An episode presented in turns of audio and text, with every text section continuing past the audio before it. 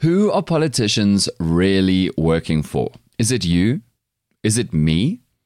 Well, it's supposed to be. It's supposed to be all of the citizens of South Africa. Obviously, most directly, the ones who are eligible and registered to vote, who are going to vote on the 29th of May 2024 in our next election. But it's supposed to be everybody, their friends, their family members. Politicians are supposed to be most incentivized to make us happy. That's where the accountability is supposed to come from. That's how a democracy is supposed to work. But being a politician is a job. And a political organization is a business, and businesses need money to operate. They need to make money somehow in order to pay bills, in order to hire staff permanently, in order to do events and marketing and get their word out. And politicians don't, I guess, classically make any money. They don't get like a five rand coin for each person who votes for them every few years. Of course, if they do get elected, then they get government salaries for their government jobs. But being a politician, and the work of being a public figure, getting people's votes, getting your voice and face and ideas into their world so they will vote for you, that's got to happen beyond even if you get a government job. So, who are politicians really working for? Well, the way political parties make money to cover all of their bills is from donors, hyper rich people or hyper rich businesses that choose to donate some of their money to the cause of that political party. Political parties also do smaller crowdfunding work, like micro donations from normal citizens, maybe even through an SMS or tiny EFT. But what they are mainly looking for, these political parties, is big money donors to give them a ton of cash. And the more donors you get, the more you can do as a political party, the more people you can hire, the more activists and infrastructure, political infrastructure you can put into different communities across South Africa which increases the chance of people seeing your message, being exposed to the work of your political party, being impressed by it, and ultimately voting for you in an election. And so clearly, a fundamental part of the work of being a politician is to attract donors to your political party. Donors with their own beliefs and positions and agendas and business and political and social interests, who political parties then try to keep happy so those donors keep paying the bills. And so, as we prepare to vote in the general election in late May, it's really important that we know where the money resides for all these different political parties because, as much as the political parties can tell us what they think we want to hear to get our vote, there's a much smaller group of donors who they care about maybe even more than they care about us. So, let's talk about political party funding in South Africa. What the law says, what we do know, and what we don't know about the money guiding South Africa's most powerful politicians who ultimately get the keys to our country through our democracy. This is the issue with Dan Corder because we all know that South Africa is a movie. Welcome to the watch party. South Africa is wild and overwhelming, and on this show, we explain, analyze, and understand the biggest news stories and issues facing this country every single week. Two episodes of The Issue come out every single week on podcast and also in video form on YouTube. And we also release weekly exclusive episodes of interviews and analysis on Patreon. Go find us there. Lastly, if you're new here and enjoy the episode, it would be so wonderful if you clicked subscribe or follow. It makes a huge difference as we develop the show going forward. Right, let's get into it. In the last few weeks, South Africans have been obsessed, talking constantly about who is funding our political parties. And that's because a handful of them have disclosed publicly to the nation who their funders are. The media has covered it, and we have all started asking the right question, which is what do these donors want from these political parties? What do these donors want for South Africa? What do we know about these companies and these individuals, about their personal politics, beliefs, and aspirations? And that's a really good thing because it really matters to our democracy that we know in what directions our politicians are being dragged before we vote for them because whichever way the politicians are being pulled will definitely give us clues as to how they are likely to act beyond the vote once they've got their votes from us and once they're in office. But these revelations about donors have shown up how many political parties are not disclosing who is funding them. And that has caused massive chatter amongst us South Africans online and IRL about why we don't know, why political parties are trying not to tell us where the money is coming from. Because if we don't know who the donors are, and these parties gain power, we won't know what kind of backroom deals have been struck for certain tenders or certain influential positions or access to certain powerful people and, you know, their attention, or what kind of political agendas political parties are now going to be working towards because their funders said, This is what I want you to do.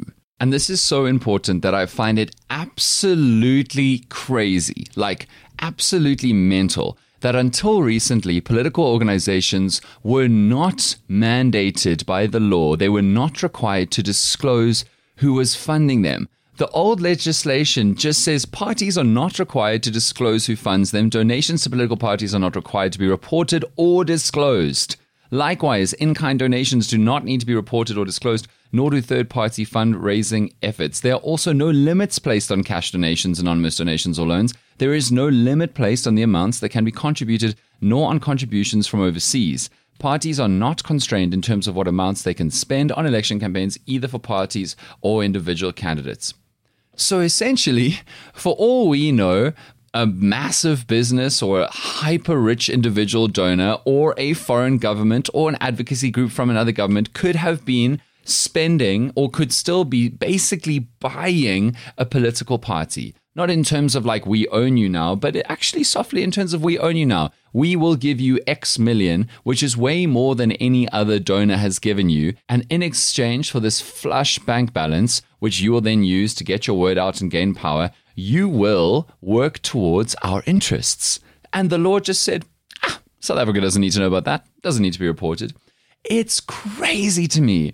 Like, if your partner or even friend or family member comes home with a gift, you'd love to know. I think you would feel entitled to know where did that come from? If a kid came home from school with 10 Rand that they didn't have before, you'd, I think, feel entitled to go, where did that come from? If any business or individual of any size in South Africa gains any kind of money, SARS is entitled to know about it. SARS is entitled to go, where the hell did that come from? But political parties, nah. Political parties are like, it's just crazy to me because political parties are so important to the fabric and functioning and direction of our whole country. And until recently, they didn't have to chat. Then in June 2020, for me, how long since 1994? Uh, six, 26 years too late. In June 2020, uh, Cyril Ramaphosa signed into law new legislation that requires political parties and independent candidates too to record the names and details of their donors and make financial records available on a quarterly basis. So every three months, four times a year. The act also requires records of any donations exceeding the threshold of 100,000 Rand. So that means anything below 100,000 Rand, you don't need to record. 100,000 Rand and above, you do. Now, that is a step in the right direction. I personally just don't think it goes far enough. Like 100,000 Rand is so much money. I would want to know if, you know, my partner or my friend or SARS would want to know if my business got 10,000 Rand, 20, 30,000. 50,000 is an enormous amount of money that can pay for a lot of things. And they, you just don't have to talk about that. 100,000 Rand just feels like way, way, way too high. And there are a bunch of organizations that agree with me. And there's actually an organization called My Vote Counts who is currently in the courts trying to get the legislation changed to basically say that political parties have to disclose all of their donations, no matter how big or small the amount is, which I completely agree with. It seems like an obviously good and right idea. We just need to know where the money is coming from so that we can have the best adjudication of the political options in front of us before we give them power through voting. Anyway, the law sits as it started and it was put into effect. Unsurprisingly, most political parties did not disclose their funding information after the first deadline. Not even two months after the first deadline, the Independent Electoral Commission announced. Now, the IEC refused to identify which parties had not yet submitted. And sure, there may have been teething problems because it was the first time parties had to do this. They probably had a bunch of admin and bureaucracy to try and figure out because they've never, never had to do this before. But uh, so, like, maybe there were teething problems. But based on available evidence, I think it's more likely that a ton of these political parties did not want us to know who's been paying the bills. And that's not conspiracy theory, by the way. Julius Malema from the EFF has railed against this law that says that they have to declare their donors because he says that EFF political funders don't want to be scrutinized by the EFF's enemies. So, what he's suggesting there is that there are donors who don't want people to know that they've donated to different political parties because they fear some kind of consequence, backlash, reprisal, whether it be from other political parties who those businesses or individuals want to work with, especially the ruling party, because if you want to do business with government, you want to be on the good terms of the government. But there also might be some kind of social or socio political reprisals, consequences that donors don't want to suffer, and they're worried that they'll get some kind of backlash if people know that they've donated. Action SA, Herman Mashaba's party, says pretty much the same thing. They're opposing the My Vote Counts court filings. They don't want more transparency. They're saying that it disincentivizes private fundraising completely. And Action SA actually says that My Vote Counts' goal is to reduce the extent to which emerging parties are funded by donations from South Africans. So they say that My Vote Counts has got some kind of evil intention to protect the big parties as they exist. No evidence to suggest that. But their broader point is they say that many emerging parties will suffer with more transparency because donors want to donate to them, but fear reprisals from the ANC and the Democratic Alliance as political parties that rule and have control over many of the functions of government. And many of the political parties are taking active, intentional, brazen steps out in the open, unhidden, to avoid the 100,000 Rand threshold so that they can keep some of their donors anonymous. Julius Malema has literally said if you want to donate to the EFF, don't donate 100,000, break it down, maybe give 90,000 or 95,000 and then donate a separate 30 Rand. And it can kind of like, you know, basically edge up towards the 100,000 threshold, but don't break it because then they don't need to report it.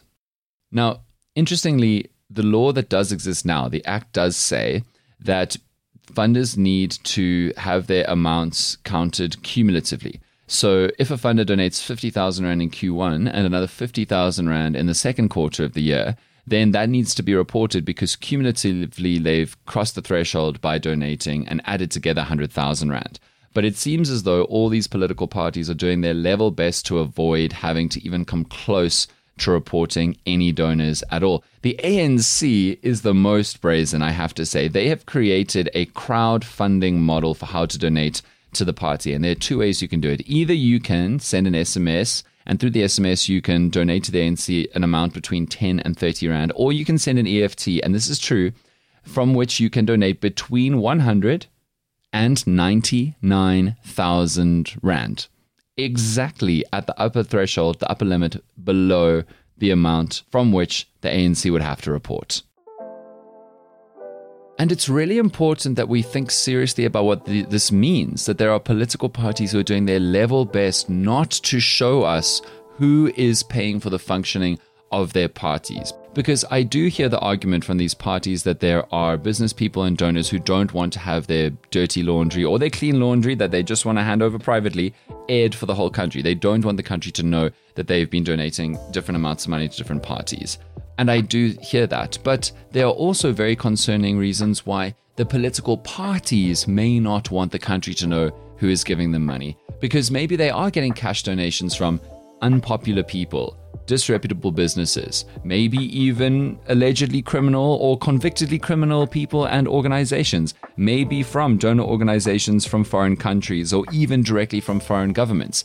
Those are all very possible donors for political parties. We have more than enough history, not just in South Africa, but across the world, of political parties getting those kinds of donations. And the political parties don't want to disclose that either, because then they will look bought, paid for, and spoken for by, in their view, undesirable donors, at least in the eyes of the South African public. And that's very dangerous. That is very, very concerning. And I think we as a country, as a people, need to try and force a live public agenda as much as we can to create greater transparency. Because ultimately, as I said, these are the people we're voting for to take the keys to the most powerful offices in this country and literally rule over us when they're supposed to be working to serve everyday South Africans who don't have the money to buy the attention and the direction of a political party. And there are plenty of signs that money is changing hands in the dark, in secret, completely hidden.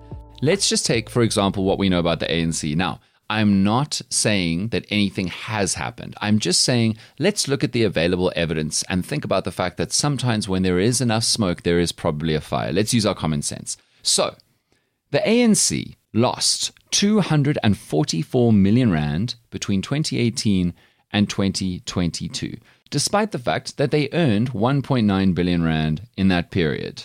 Apparently, they spent like 800 million rand on salaries in the same period. And now, in the last six months, we've actually reported on the story that the ANC is in danger of going bankrupt. They have owed a company called Ezulweni up to 150 million rand that they haven't paid for services provided like the printing and mass production of merch that the ANC used in their 2021 local government election campaign that Ezulweni created for them. And Ezulweni has been very public about the fact that they haven't been paid what the contract said that they owed.